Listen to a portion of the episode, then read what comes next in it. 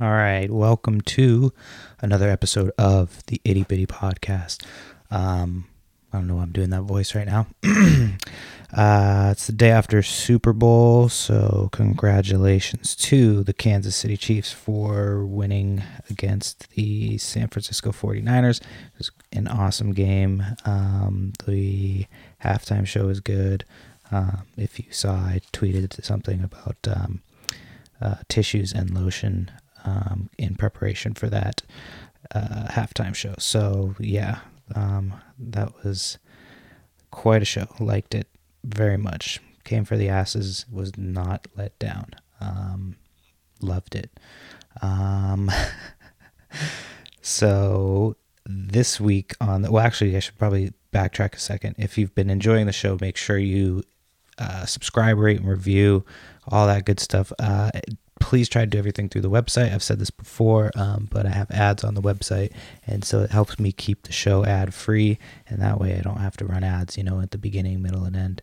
Um, I, I've said it before. I won't only run ads if they I think that it's pertinent to the listeners. So, um, that being said, as of right now.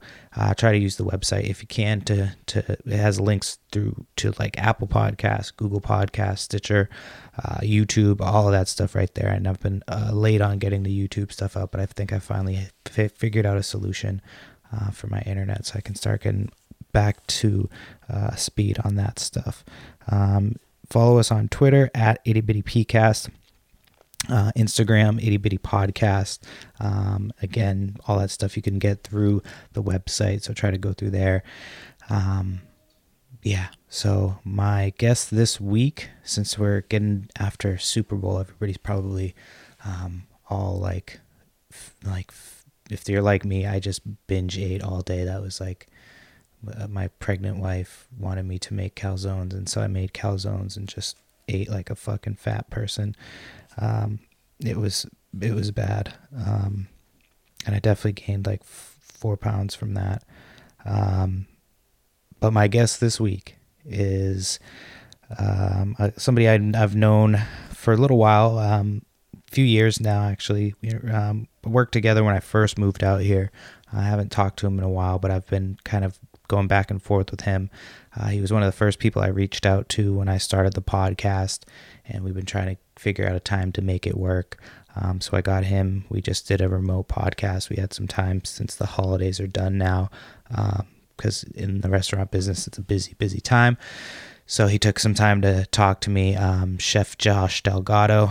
Um, he is the one of the chefs at um, Le Coin Restaurant in Fremont. He explains it better than, than I do, but that's uh, by Seattle, Washington. Um, so yeah, I was excited to talk to him and learn a little bit more about his his story as far as being in the restaurant industry and being a chef and all that stuff goes. Um, so I thought it was a really good podcast. Um, I'm excited for you guys to check it out, and it was um, it was interesting. We talked about how you know how how he got into food, what it's like to run a restaurant. So a lot of the background stuff. Uh, we even came up with like the next big food show, but you're gonna have to listen to the podcast to find out about that. Um, but remember, this is not a podcast about chef life. It's the itty bitty podcast. It's anything but, and it starts now. Welcome to the itty bitty podcast.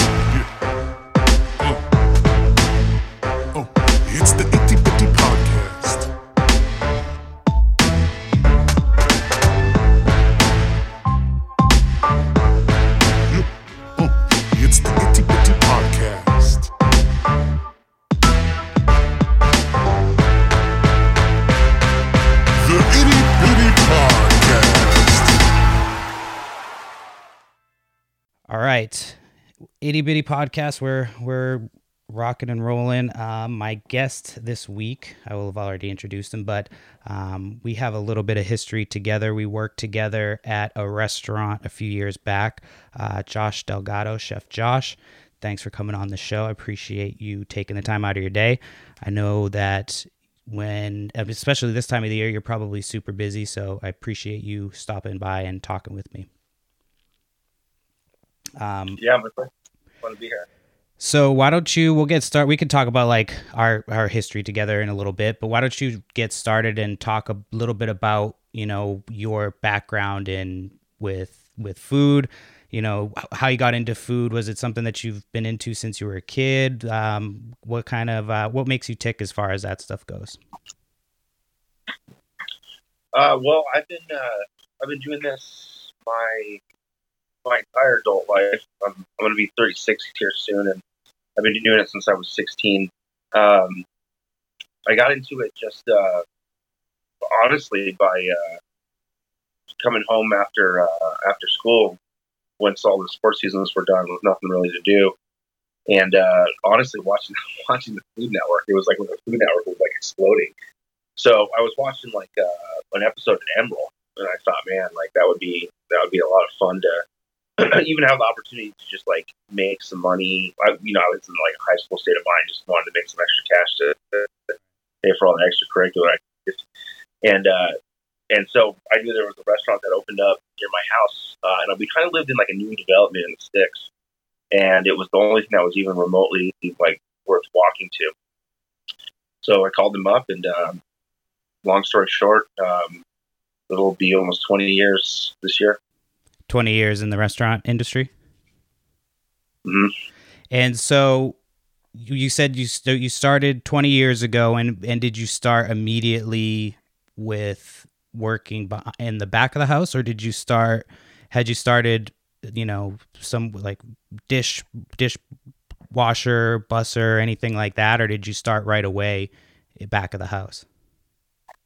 Oh yeah, no, absolutely, definitely started as a dishwasher, um, and was able to uh, able to do a bunch of different um, different positions at this particular this particular spot. Um, but yeah, I started out as a, as dishwasher, and um, then when I got into more of the college age, uh, it was a little bit more difficult to go to school and, and cook. So I transitioned to the front of the house for about a year.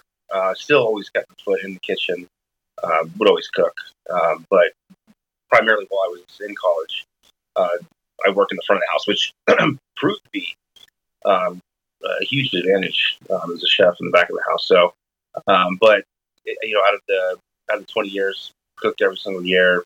One of the years worked in the front as well, um, and then uh, long, you know, there's a work, you know, worked several places, you know, after that. But that's how that's how it all started.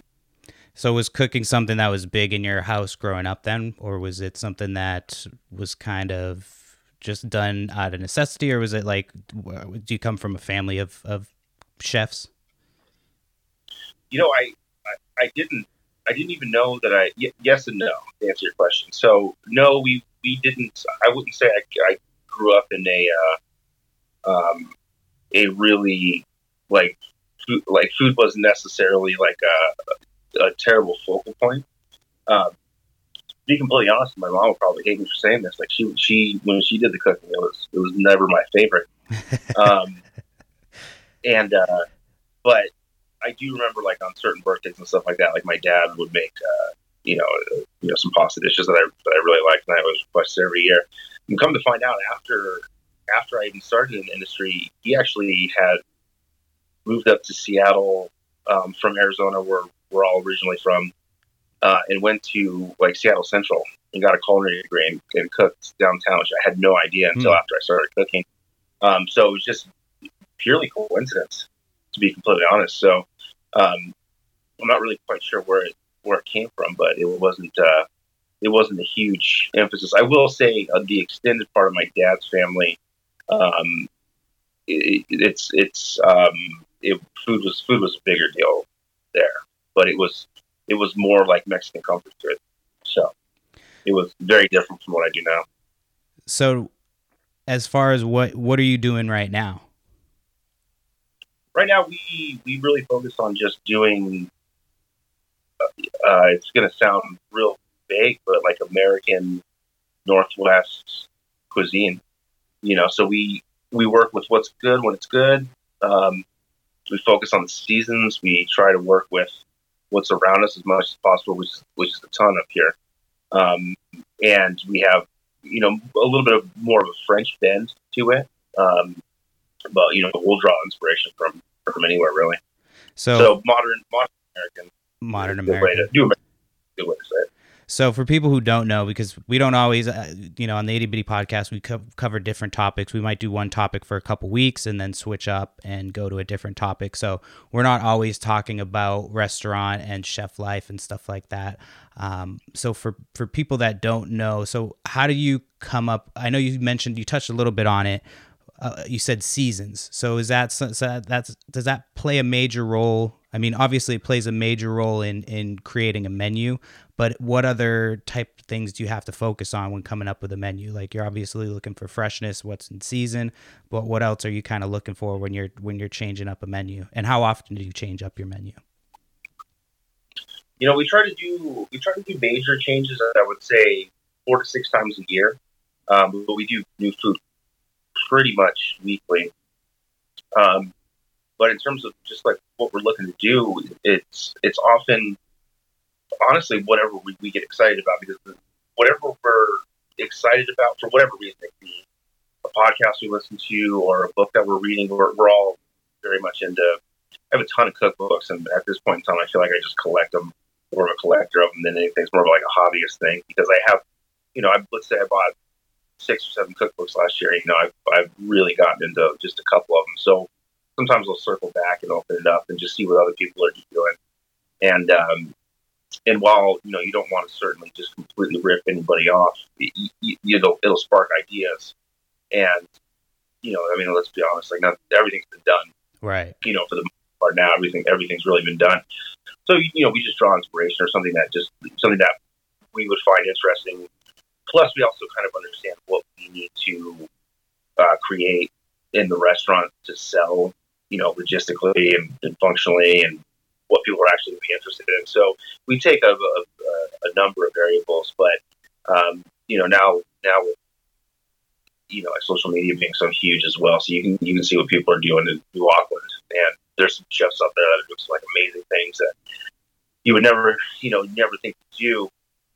And so it could be like I was saying, it could be opening up a book you hadn't done in a while. We all a lot of us do like little notepad journals and flipping back to some ideas that might have just popped in our head, you know, two months ago.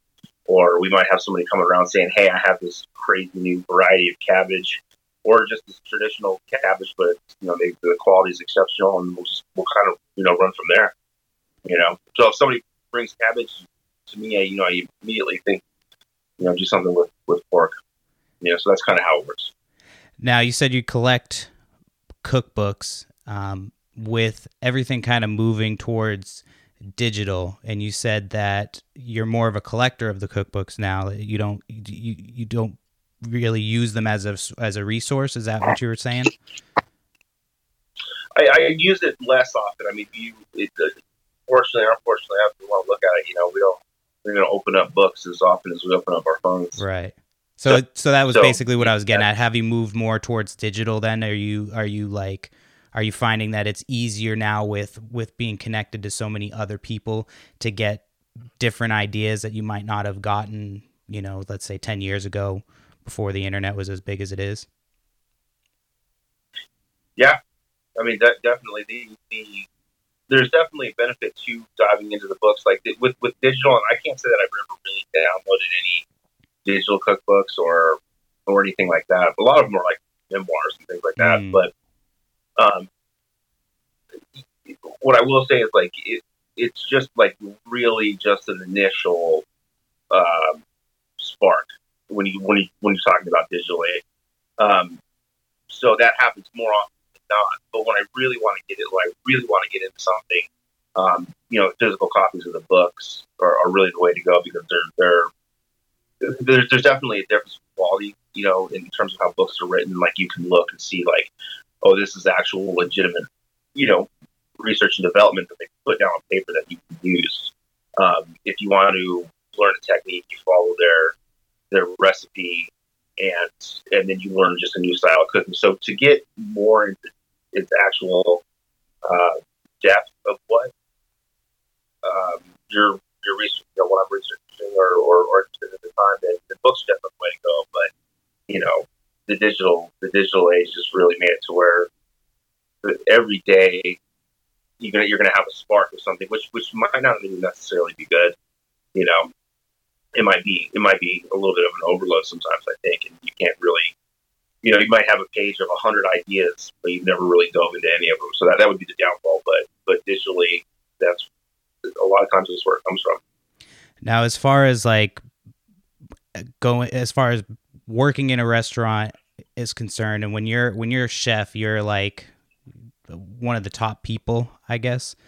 Um, so does that? So how much are you involved in being a head like a head chef somewhere, or being a chef that's involved heavily in like the, the, creation of the menu and all that stuff how involved are you in like the marketing and the social media? Like do you have interactions with people online? And do you have like are those mostly negative or are they mostly because i know uh, i've worked restaurant for a long time. I've talked about this on the podcast before. I worked restaurant for like 10 plus years i think um, before i decided to get out of it. Um, and i know that like people can be assholes especially if they're hungry if they're like like i've seen people sit down and their demeanor will completely change. They'll they'll treat you like absolute dog shit, and then the second they have two bites of their food, it flips, and they're like your best friend. So, do you yeah. how much how much like how many interactions are you having online, like with the community, um, and how have those experiences been as far as as you're concerned? Well, with every place that I've uh, been, it's been a little bit different. So um, for instance, the, the spot that we worked at together, um, it was I was involved with the, the social media, but really just providing content and, and, and posting. I wouldn't really engage uh, with too many folks, uh, other than maybe saying, you know, thanks for kind words or glad you had a great time or something that warranted a, a positive uh, response. Um, at, at the at our restaurant now, we're we're very small, so in terms of the marketing um, and and menu writing. Was that your question? You broke up there a little bit. Were you asking how involved I am in the menu, in the menu writing? Well, no, I was asking uh, uh, um, how involved you are in like the marketing and stuff, and how involved you are in like the social media aspect. Um, because I'd, I'd have to imagine if you're coming up with the menu and you're you're doing all that like you know you're that involved that like would you want your spin on on trying to get people in into to basically because that's at the end of the day i mean you're you're want you want people to come try your product. And so like marketing is an extension of that product. So do you is that something that you you you handle a lot yourself or is that something that that you um you know it was kind of a two part question just kind of uh, about how your interactions had been if you are you know working with other people in the community talking to people talking to people online just how those interactions have been if if you know you could share enlighten people on that. Yeah. Um so yeah I, i'm i'm um, heavily involved largely mo- mostly involved in uh, in the social media and the marketing um, side of it from everything from doing our social posting um, to doing uh, just culinary offsites where you know we spend our time and our money just engaging guests face to face and so, with us being we're, we're a smaller spot, you know, we're a small independent spot. It's, uh, you know, I'm, I'm, the chef partner of where I'm at now, uh, Le Coin in Fremont, Seattle, uh, and my partner, is the majority owner of it, uh, Jordan. He, um, we, we kind of tag team it. He really works with like the emailing list um, side of things. Does a great job with that, um, which seems to be actually uh, the most beneficial for us. Uh, but I handle our, our Instagram and our our, our Facebook um, posts and yeah, it's important for for it to have it, it, be an extension of you know of what we're doing in the restaurant, so you can really capture the vibe of what we're doing. Um, that's that's a big that's a big thing for me. And in terms of, of engaging with uh, uh, with folks, you know, it, I, I, really don't uh, have really too many negative experiences because um, I just I won't if I if it's if it's a ridiculous um, statement or or somebody's just being silly, like I just I don't give it the time of day. Right. So if uh, if anything, I, I, I try to keep it like uh, solely on the positive aspect of it. Um, and sometimes, certainly, there's there's issues where um, we have to address it, where a guest didn't have a great time, or you know they didn't particularly care for something, and when we'll address that, you know, more so more so in private. But I'm a I'm a big proponent of not of not being negative um, on uh, in the open at least. You know, I don't we get an argument. You know, it's it, to me it's just like interacting with people face to face. Like if we were going to have an argument or disagreement about something, probably probably more tasteful to do it um, uh, in the in the privacy of, of wherever uh, and not out in the open. You know, we wouldn't get into an argument in front of a group of people. Typically, I mean, it certainly happens. Unless you're me. But what's that? I said unless you're me.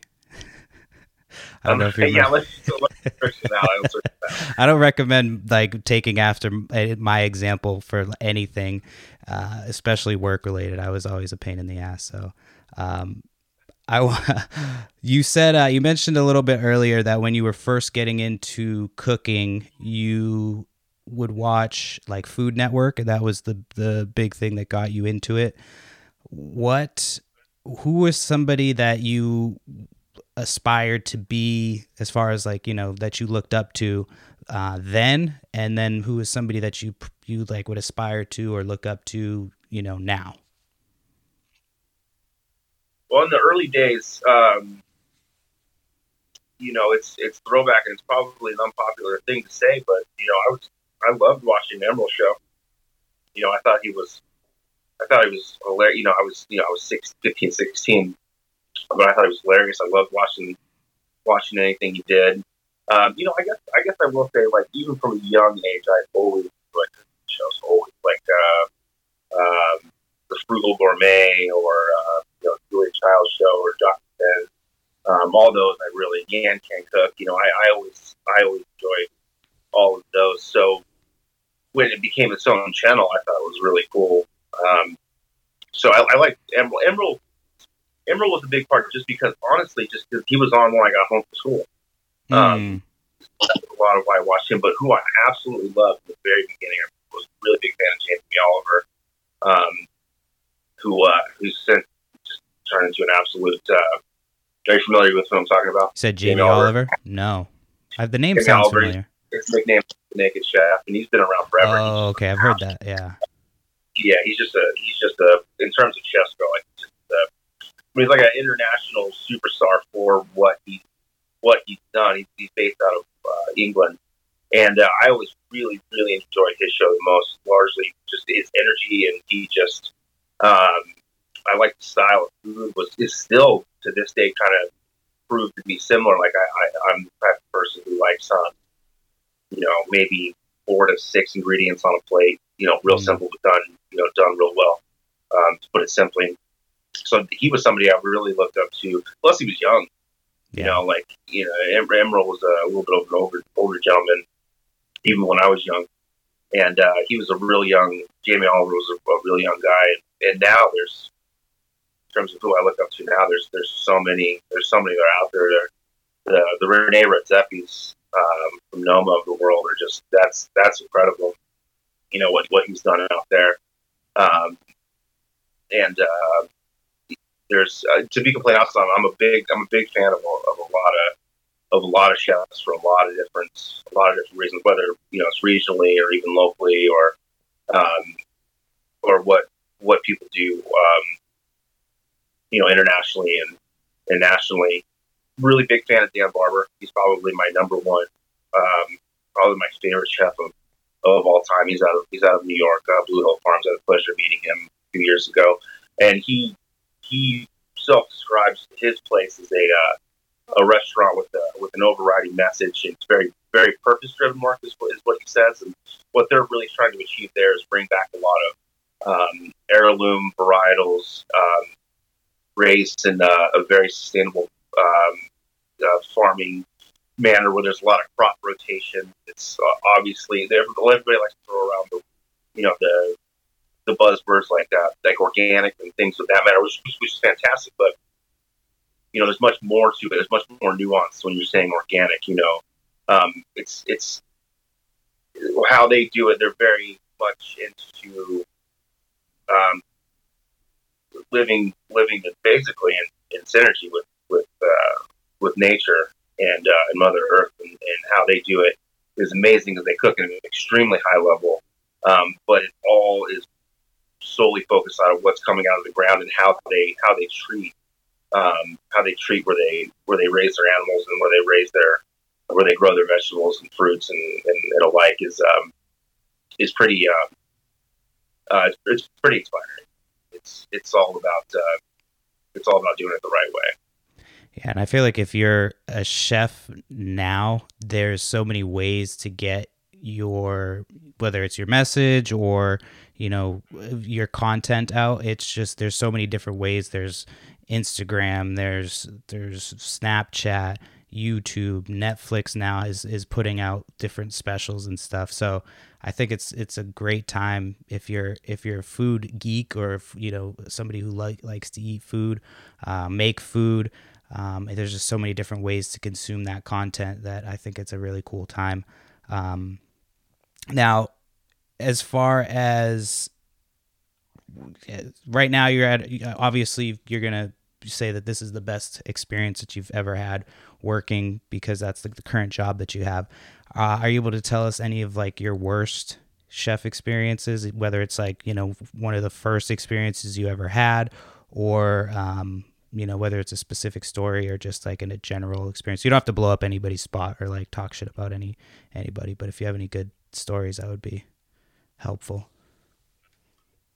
Um, specific stories about just just like what your worst experience would be. Like i, w- I want to know kind of what your worst experience as a chef is whether that's like a, a you know a whole like re- a restaurant you worked at um, or if it's like a, a, specific like i know everybody who's worked restaurant before can t- can can look to specific moments that was like like i still have mo- moments w- from restaurant that i think about that like were some of the shittiest like work experiences but then you also have some that are that are great experience as well um but right now i want to ask about like what what are some of the the worst experiences you've had as far as a chef would be if you can tell any like you don't have to blow up anybody's spot like you don't have to say any names of any any restaurants Oh, but but yeah, um, yeah.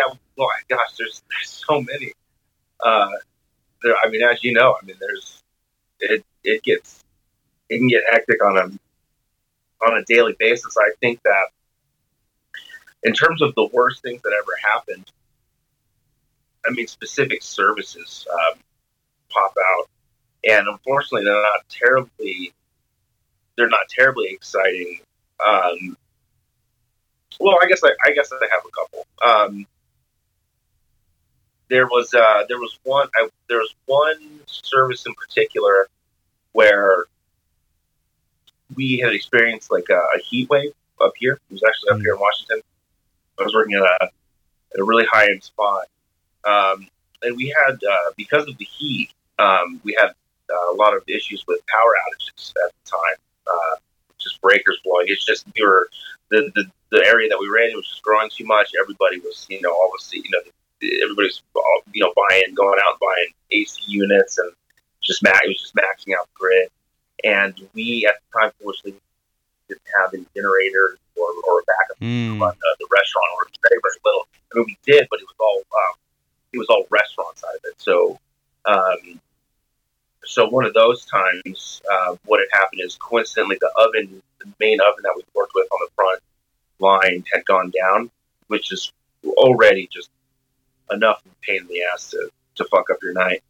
Um, but uh, while the oven was down, the power went out, and because the power went out, um, and the the, gener- the backup generators were only um, powering um, the AC in the front of the house Mhm. and uh, in the restaurant, I should say, and the uh, and the lights and things and things of that that manner. Just you know, all, all, all centered around all, all centered around the guest experience.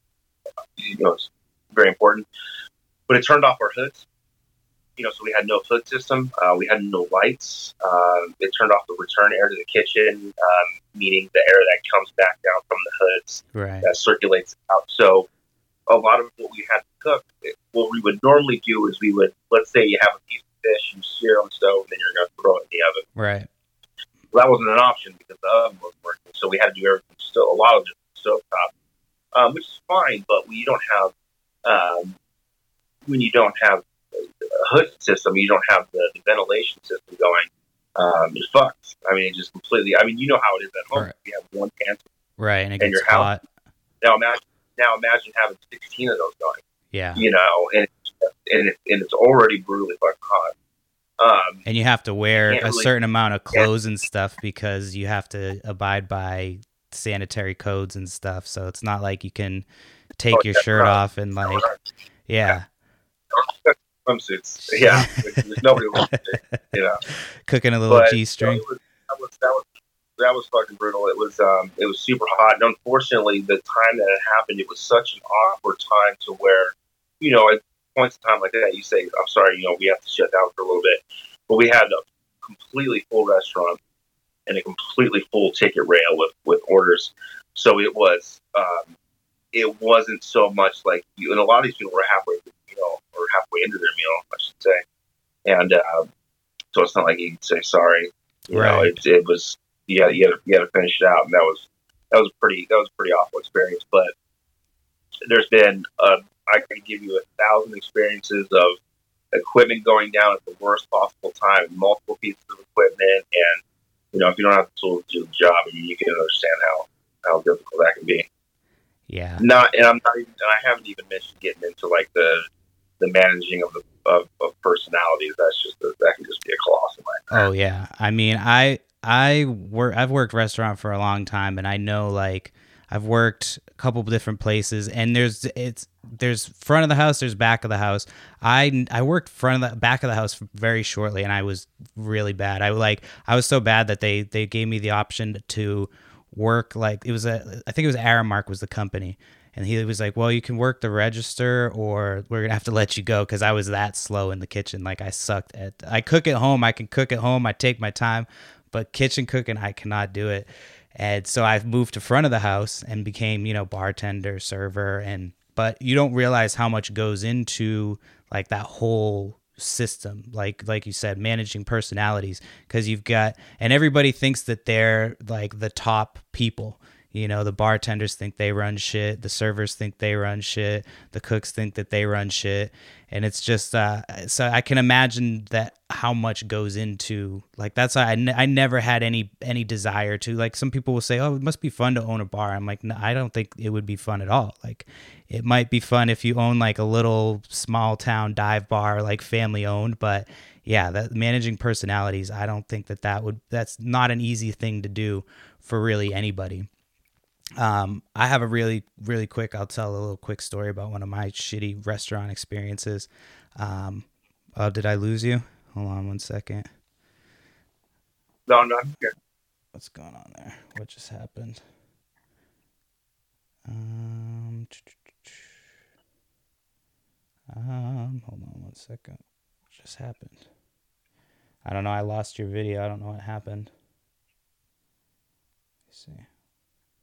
Oh, there goes my video. All right, whatever. I will just keep going. I don't want to mess with it too much. Um, so I was working. This was in California, Southern California, and I was working for this restaurant. It's there's no longer around. It was called French Connection or something.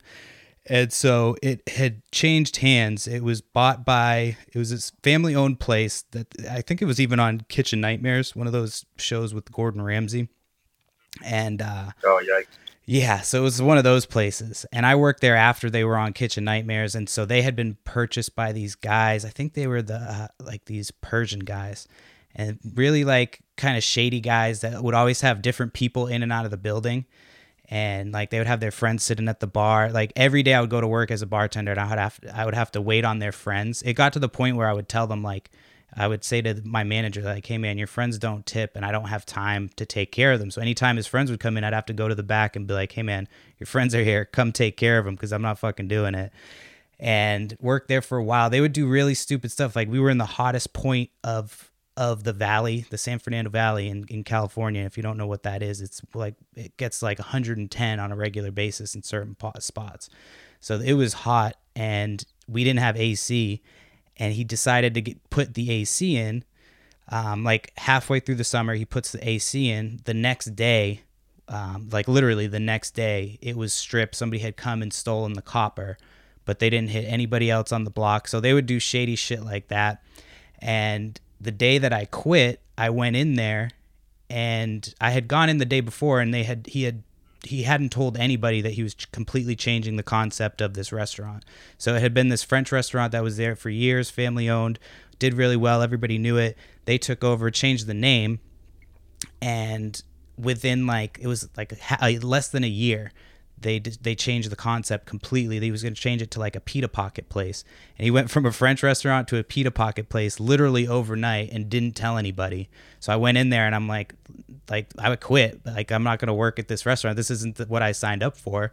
And you know, he kind of begged me to stay. I told him no because one, they were shady and shit, and that was just like yeah, that was one of my worst experiences ever. There was a lot of shit that happened at that restaurant, but that was like one of the shadier things. It was just overnight he changed concepts and didn't tell anybody.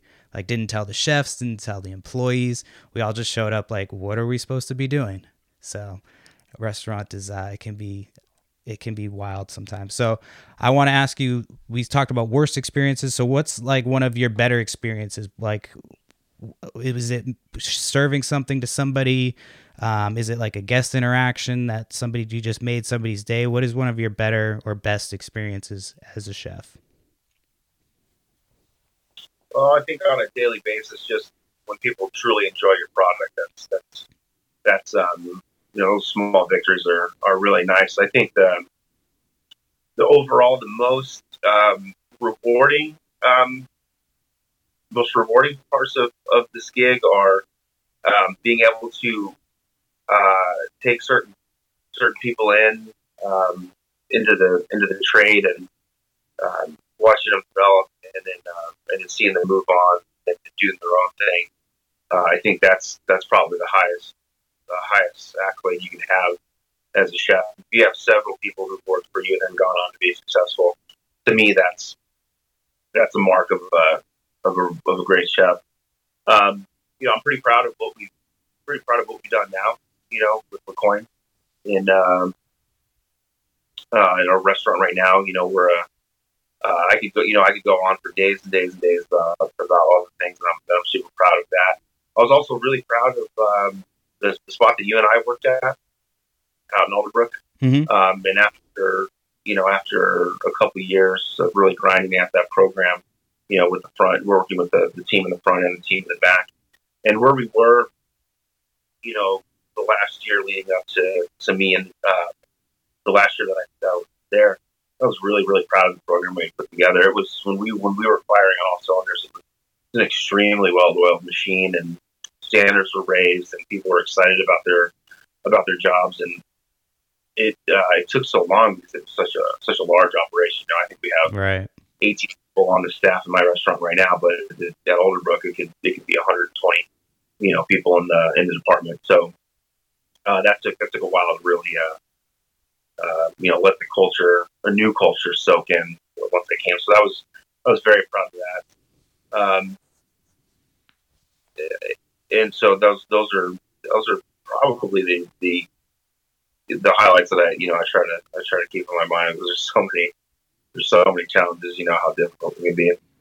So so now you're going from small. You said you're in a small restaurant right now to what you're at um, now, or sorry, small restaurant now, going from from the bigger like well-oiled machine that was Alderbrook.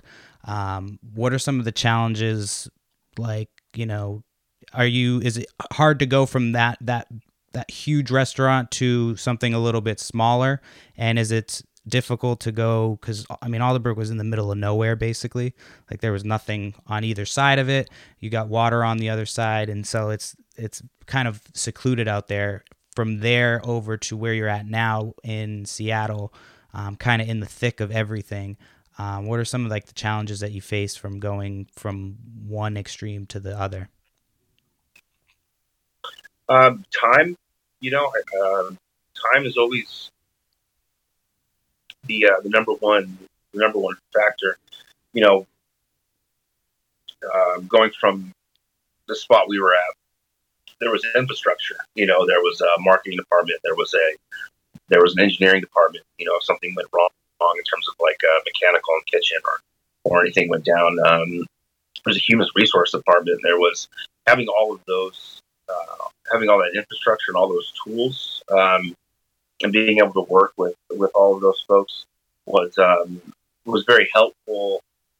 And not that I took it for granted, but going to an independent spot, you know, we do everything. Man. You know, we, you know, we go from, uh, you know, we do, you know, we, we try to do, we attempt to do, you know, our own plumbing. When we bought the place, you know, we did a lot of the demo. Um, you know, I learned a lot about how to use a bunch of different tools that, that I never knew, um, knew how to use. You know, I've always, I've always been in the, in the kitchen. So I, you know, I never, never worked on my construction side. Never, um, had to learn all that real quick. Um, not that we did anything terribly major, but but you learned, you know, you learned how to uh, to maneuver around um, an area where you needed to to rip things down and build them up. So, you know, doing that. Um,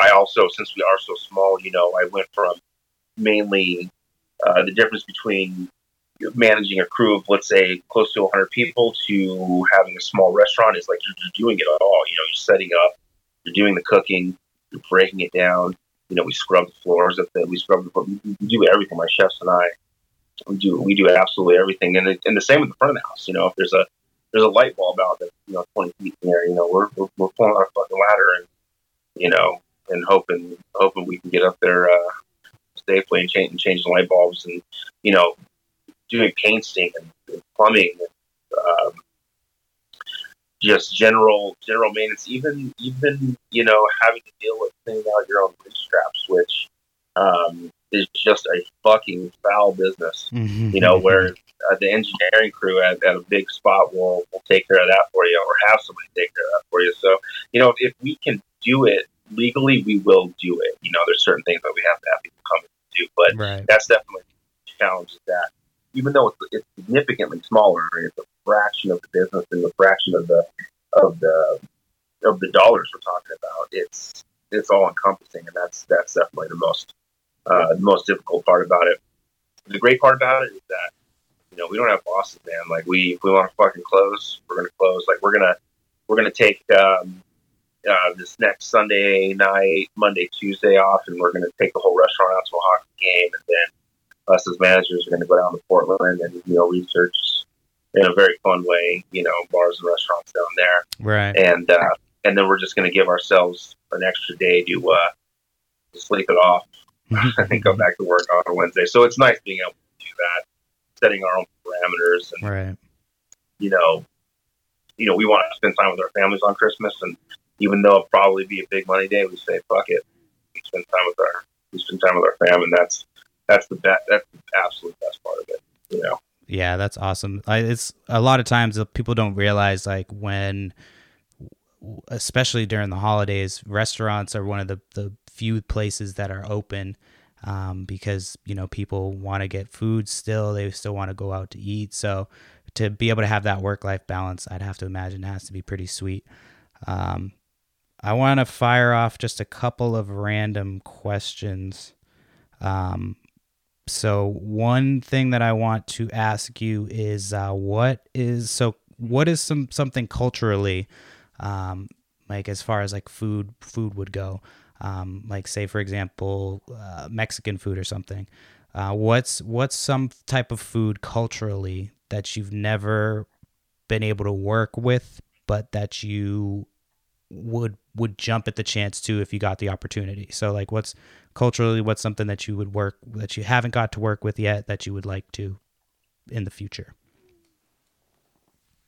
you know, I'm really, um, I'm really getting into, um, uh, as of recently, um, an example. My friends just went to uh, Israel, and they're both they're both chefs, and that's that's definitely more in their wheelhouse of, of what they like to do. But just seeing the food that that came out of, uh, you know, they were in Tel Aviv and Jerusalem, and seeing the food and where they went, and it just looks fucking amazing, and it just looks right.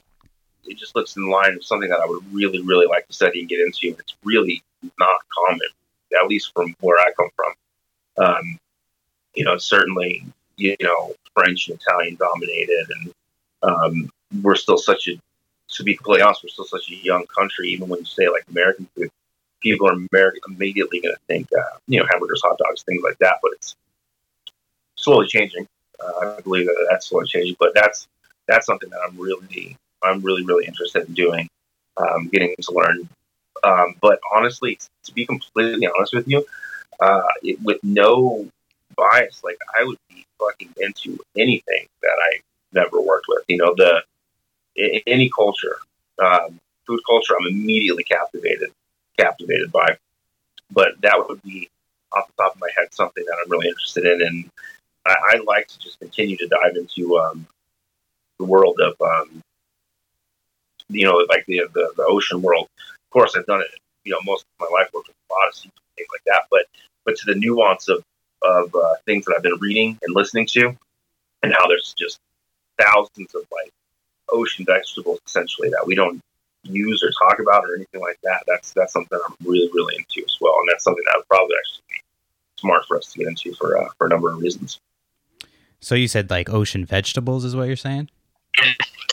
Yeah, it's a it's an easy way to yeah to kind of sum it up. Yeah, there's a lot of uh, you know regenerative uh, uh, ocean farming, Hmm. and uh, you know to put it you know like real simple things like um, like, like any seaweed, like any sort of seaweed. Um, um, you know, is a good example, but but but past that, there's there's a there's a lot of things that I that I know that I don't even know about, um, and uh, and so that's something that I'm really that I'm really in, interested in. They have, for instance, there's there's sea greens that grow on the shores that are called goose tongues. There's sea beans or or you know sea asparagus. Uh, uh, all those things are, are, are really fascinating, and um, you know, learning the you know cooking with some of these things just year after year, you you understand the uh, what you can and can't do with them, and and that can be that can be really interesting to me.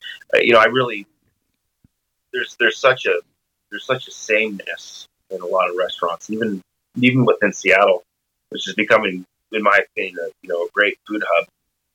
Um, but there's a, there's a lot of sameness. You know, there's a lot of using the same proteins. There's a lot of using the same cuts. Um, there's a lot of um, similar concepts, and um, a lot of that is is because you know you want your guests to feel comfortable and, and understand what they're eating. Uh, you know, you don't want them to pull out a, a fucking food lovers companion to be able to read your your menu. That's just obnoxious. Um, just it's super. It's it, it's to me that's it. It's showy, and I, I'm not about that shit. But um, but it, it's so moving moving towards things like that where it's still very comfortable. It's still very familiar. Um, but but it's something that uh, you know is exciting. It'd be it'd be good to be able to kind of educate your guests just a, just a little bit on on what's on what we're working with. You know, here like um, a dish that would you know seem very comfortable to them to ordering, especially if they're even not the most adventurous uh, eaters. And then you know being able to explain, hey, you know this this is a green that grows all up and down the west coast that you've probably seen a million times that you didn't even you eat. You know that that's that's that's to me that's awesome. No, one of the things that I remember w- about working with you was because at Alderbrook they would do a lot of uh, like demonstrations and they would do a lot of like hands-on. Like a lot of times you would be working in in like the bar the same bar that I would be working in, but you would be doing a demonstration on the other side. So I'd get to hear a lot of your interactions with people and people fucking love that shit when you can when they can eat food and you can tell them a story about about where that food came from or why that food is the way it is and uh, people love that shit and you were really good at doing that. So um, i'd have to imagine that you you probably now that you get to do whatever you want i'm sure you probably have stepped your game up even more. Um, i wanted to go back to something you said a little bit earlier um, on you were saying that people think of American food as hamburgers and hot dogs and it's it's evolved from that. So what what would be considered American cuisine now if if we've kind of moved on from not moved on but like expanded on hot dogs and hamburgers? Like what is what would I consider American food now? Yeah, Or- you said it's kind of shifted. So what would you say it's it's shifted towards? Well, it's shifting. Um, I don't think that we're. I don't think we're out of the woods yet, so to speak. But um, I mean, uh, anything, bro. Like if you, um, you know, I just watched this documentary of this this gal who was talking about. Um, I think she made like a heirloom tomato and like cucumber salad or something of that matter. And she was going, you know, people, and she's from the south, and she was saying, you know, people think that um, southern food is all you know, fried chicken, catfish, and grits, which it is, absolutely is. But if there's heirloom tomatoes and there's cucumbers that were grown right down the road and we're putting it on the plate and making a dish, well, this is southern food too, and that's oh, okay. exactly it. You know, like we, you know, the state of the state of Washington is is just it's it, it's incredibly rich with uh, natural resources and some of the best growing soil in all the world. I live in, I you know, my restaurant's in Seattle, but I live in Snohomish, and it's really close to Skagit Valley, which is like some of the top soil in the absolute world. And what they grow up there is absolutely amazing. Not not to mention just the efforts of, of you know, farm farmers to to uh, you know direct basically direct contact with farmers, cutting out all the middlemen. They've done an amazing job there. But we have um, so here's an example of an American dish. We take carrots from Mount Vernon, and um, then we make like a basically a sauce to puree of them. And we take uh, sable fish from Neah Bay, and that's been kind of a staple on our menu. You know, so we'll do sable fish, carrots, and let's say in the fall would be Romanesco cauliflower and onions from the Skagit Valley, and um, let's say even as far as like getting Meyer lemons from California and preserving them, putting that on the plate. Sable fish, carrots, onions, preserved lemon. That's that's fucking that's fucking as American as it gets. I mean, that's Right. all right here. You know, So you're talking about just locally sourced, fresh, um, community food that you get from you know people in your area. exactly. Yeah, and of course we'll draw inspiration in terms of you know how to do how to do something. You know, it's like that that old adage. You know, you teach a teach a man to give a man a fish, teach a man to fish. You know, and that's what we're doing with French cuisine or Spanish cuisine or Italian cuisine. You learn techniques. You know, they've been doing it for far longer than we've even even been a country.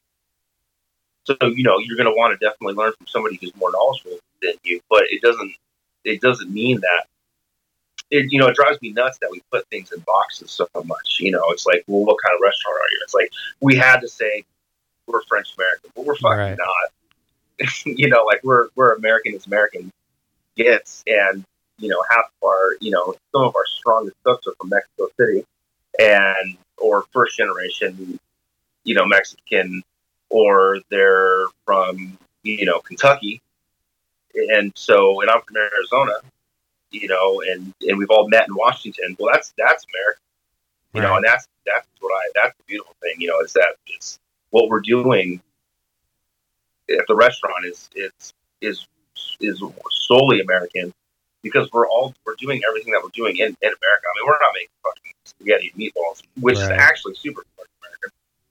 But um, that's that's the thing that I, I I love about where we're at is that there's there's so much. I mean, even even we're even when we were on the cooking out, there's a lady who grew a, a an enormous amount of wasabi Oh yeah, super random, super random, but it, it flourished there. And nobody would ever think that, you know, putting wasabi, putting Hood Canal grown wasabi on Hood Canal oysters, you know, Pacific oysters that were originally from Japan, you know, is is as American, but it is. I mean, how could it, how could it, how could it, it couldn't be more American. right. It's grown on the soil, It's grown. Yeah. you know, it, it's right there, you know, so. I think that's a really interesting take on it. Um, I I've never certainly thought about it that way. Um, I want to because I want to start wrapping it up here shortly. Um, and there's a couple things I wanted to just ask you. Um, a couple other like random things.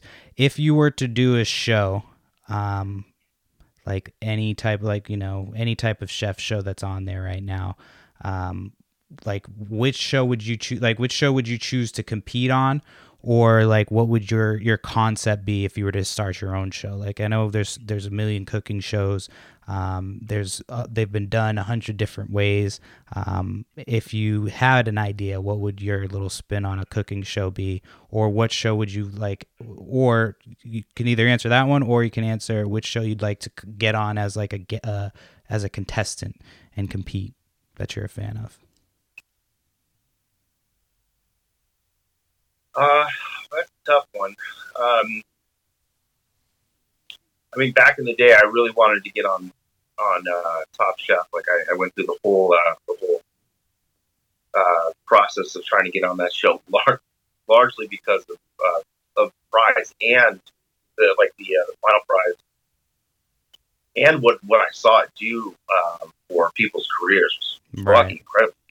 I mean, there's chefs that are still very, very much relevant and and successful that have won a season ten years ago. You know, and and so seeing actual tangible evidence of it being um, of it being beneficial legitimately was probably the reason I wanted to do that. Um, you know, the more I the more I do this, the more you learn about how it really is on the back end of you know you're making TV at that point in time. I, I don't know, you know, that I would care for that too much, but you know, I like I like the competition side side of it. Um, even though I'm probably, you know, I'm more of a I'm somebody who, who encourages a lot more. Uh, you know, I, I'm I think that it's such a difficult industry as it is already that I don't think that we should be hating on each other. Um, you know, I, I, to me, I, I think that we need to be um, helping each other up and, and, and supporting one another and being fans of one another. You know, rightfully so. You know, you don't have to love everybody, but there's a little bit of a an air of um, uh, a lot of chefs are haters, and it's just it's um that's that's unfortunate. So. Um, kind of going off on a little bit of a tangent here, but uh, No, that's um, fine. anywho, you know, I I, uh, I like to uh, I like to think of of uh, of course I like competition uh, if I want to be in a show like something like that. So something something competitive, I, I think I would enjoy on a real superficial level. Um, in terms of uh, a show that I, would- that I would want to do, I, I don't know that I've ever put any thought into it, but what I think I would be successful at is going to places that need help and, and helping them, helping them kind of, you know, getting some low hanging fruit and, and putting some concepts together and, um, you know, helping people see their, their potential. That that's something I think that I, I would be um, good at. But um, to be completely honest, what I want to do most would probably be do something where it highlights where the products come from. You know, who's raising these, who's raising these animals, how they're raising them. You know, they're they're just hardworking and passionate about what they do as, is is most chefs are, but probably even more so than most chefs. Um, you know, these the people that we get our our um, like at the restaurant where all of our beef and all of our pork comes from is like ninety percent of it comes from like one farm in Moses Lake, Washington, where we get our oysters. We get them from the people who raise them, and they bring them in twice a week and sit down at the bar and have a beer. And um, you know, it just gotten done. You know, being up at three a.m. to get the low tide, and then driving into Seattle and dropping off their products that are that are exceptional. Um, or, or the gal who drives out from Eastern Washington and pulls up her box van in front of our restaurant and throws it open the door and we run in and, and buy things and that's how we write the you know the seasonals for the weekend. Um, you know, being able to go out and, and, and highlight what they do and just document what they do and then maybe bring it back around like putting it into a restaurant Mm, um, setting and seeing how it actually finally hits the plate, that would be fucking super cool. that would be really um, cool. it should be a full circle of, of where it all comes from. Because a lot of people, you know, they'll say, you know, wow, this this steak is great, but to be completely honest, I mean, you know, in terms of like, you know, some of our staple menus, like uh, like our steak frites, I mean, we're just we're just warming up what they did. You know, like they raised the animal. Like we're not. There's not a whole lot of technique in the grilling a steak. There's not a, not not to say that we don't. I'm not very proud of what we do, but that that's just a really simple preparation. We're just warming up the the the product that they work so hard and they truly love for. I mean, they name their animal and and put it on a plate. We get all we get all praise, which I'm not saying that we don't deserve, you know, um, deserve kind words from from, the, from time to again, but nobody thinks about the farmers. Right. You know, nobody thinks about the ranchers, and that that would I would like to see come full circle. I I think I came up with a concept for a show that would work in the Pacific Northwest that would cover all the bases here. So this is my idea, and if you like it, you can take it and you can be the host of the show. It's a little hardcore though, since it's Pacific Northwest. You take people and you send them into the woods, and they have to kill their meat that they're going to use for this competition but they only get like a spear or like a knife or some shit. So not everybody's going to make it. The first round is basically the, the the woods will eliminate the first round of people and then the second round would be like them then making whatever they caught and killed into some food but um, yeah like i said it'd be pretty hardcore they'd be all high on legal weed and shit because it's washington so just send them off into the woods all stoned and then just record it and see what happens and then you have to come up with different dishes from that whatever you kill so whether it's like a, a bear or a, an elk or um, yeah. But- you imagine? Be like, okay, go get yourself a black bear. oh yeah, nobody would. I don't think anybody would make it past the first round. They'd all just end up dead. Plus, no, no, that would that would be that would be interesting. That would be really fun. But you know, there's I mean, there's something to be said about what you're saying. I mean, if you you know, if you enjoy meat and you you've never killed an animal or caught a fish and, or, or killed a fish or you know slaughtered a rabbit or, or anything of that manner, I mean, it's a very very sobering, a very sobering experience. You know, and, and the hunting elements of it um, would, would be super would be super interesting because people will get people will get emotional like if somebody's never shot a deer or or something like that like I you know which I which I never have like if I if I hunted and stalked an elk or a deer and I killed it probably be honestly like I would have the utmost respect for it but I would it would be it, it, it would have to be an emotional experience Oh, I You bet know, you'd get some real would- reactions for that show. yeah I think we have a hit. Yeah. It could it could work I mean I mean so much garbage works I mean, why wouldn't that Yeah, I mean, people love violence. I mean, you can you can watch violence all day on TV, um, but you know, as long as we don't show any titties, I think we're good. yeah apparently Uh, um, I want to start getting ready to wrap up. I just want so it sounds like you're super happy where you're at. Um, I'm happy to hear that. Uh, w- working with you, you were one of my the chefs that I actually really liked working with and that I looked up to. So when I was starting to do the podcast, uh, you you immediately came to my mind as somebody that I wanted to talk to. Um, so I appreciate you coming on. What does like the perfect future look like for you as far as like you know it sounds like you've got a pretty sweet gig going right now do you expand on that or do you see yourself you know having your own line of barbecue sauce like what what, what ideally do you want to see for yourself in the future you know, I mean, to put it simply, I mean, I just want to be able to take care of, you know, myself and my family um, comfortably. Um, but then, you know, ideally, I mean, I would like to. I mean, who knows what the future holds? I mean, who knows if this expands? Uh, I mean, we're growing at such an incredible rate right now that that's not unlikely. It's definitely not. Um, it's definitely not a. It's not an insane thought. Um, but I, I think that pulling it all together. I mean, I, I'm sure you kind of get the gist that I'm, I'm really into where and how we get our food. right Uh, and so being able to somehow tie that in um, and, you know, really use a restaurant or a, any sort of food service sort of um, operation that I have uh, to just help um, bringing people closer to what they're eating because there's such a disconnect.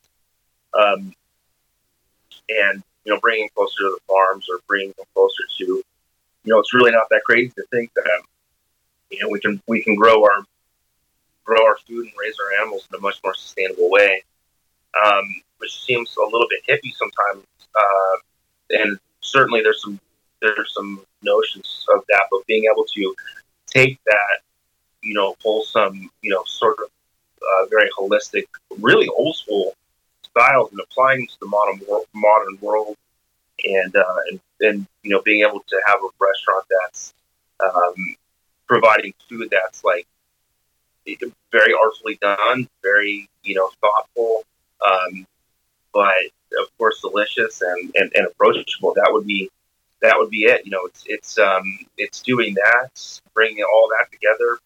You know, being able to you know um, provide opportunities for for staff members to raise families or further further themselves. You know, I love the fact that you know we create jobs at our restaurant, and we have people you know doing well, uh, being able to to uh, you know pay their bills and, and live their lives and, and, and, come to work inspired. And I would I would hope I would like to think so, and and then just also having a place where chefs can come, uh, you know, aspiring chefs or, or restaurateurs or, of the house managers or sommeliers or or anything like that, um, and having a, a, place where then they can come and grow and, and further their careers and, and move on um, to, to, to, things of their own. That all encompassing would be um, would be great. Um, if I could put all of that together, I'd be. I, I mean, I don't have any reasons to bitch now, but I would have, you know, even less than. Nice. So that would be ideal. Well, I'm glad that you found a spot that is. It sounds like it it works for you. Um, I'm definitely gonna have to come out and check you out. Like I said, my wife is pregnant right now, so she's all about eating food. So she's definitely gonna. yeah, congratulations on that. Thank you. She's definitely gonna be uh, interested in checking that out. Um, where can people find you? Um, why don't you let people know if they want to come check out the restaurant or if you have any type of social media presence? Um, where can people check you out? Uh, well, my Instagram handle is J Delgado three two. Uh, obviously, you know Josh Delgado. So J Delgado three two on Instagram. Um, the restaurant is Le Coin. Uh, L E second word C O I N. Uh, that's in Fremont. It's in Upper Fremont. We're in a uh, legendary building. It used to uh, the old Buckaroo Bar. it was Restaurant Roux for a little while. we've taken it on, but a, but an iconic building in Upper Fremont for a while. we're on Facebook, LeCoin Seattle. Uh, we're on Instagram, LeCoin Seattle. Um, we're open every day. We do dinners every day. We do brunch on the weekend. Um, we certainly focus on uh, on what's good when it's good in the area. And um, you know, to what you were saying uh, in terms of earlier about uh, demonstrating, uh, you know, doing dem- demonstrations things like that, get engaging with the guests in the front of the house from the kitchen aspect. Um, we have one of the best chefs counters in all, all of Seattle. Big, long, marble slab, um, and it's just like sitting up at a sushi restaurant, and uh, and everybody that we work with is, uh, is very engaging. Uh, they're very much so empowered to um, engage with guests. So people who want to sit up there who are foodies who like to talk food, just fucking love it.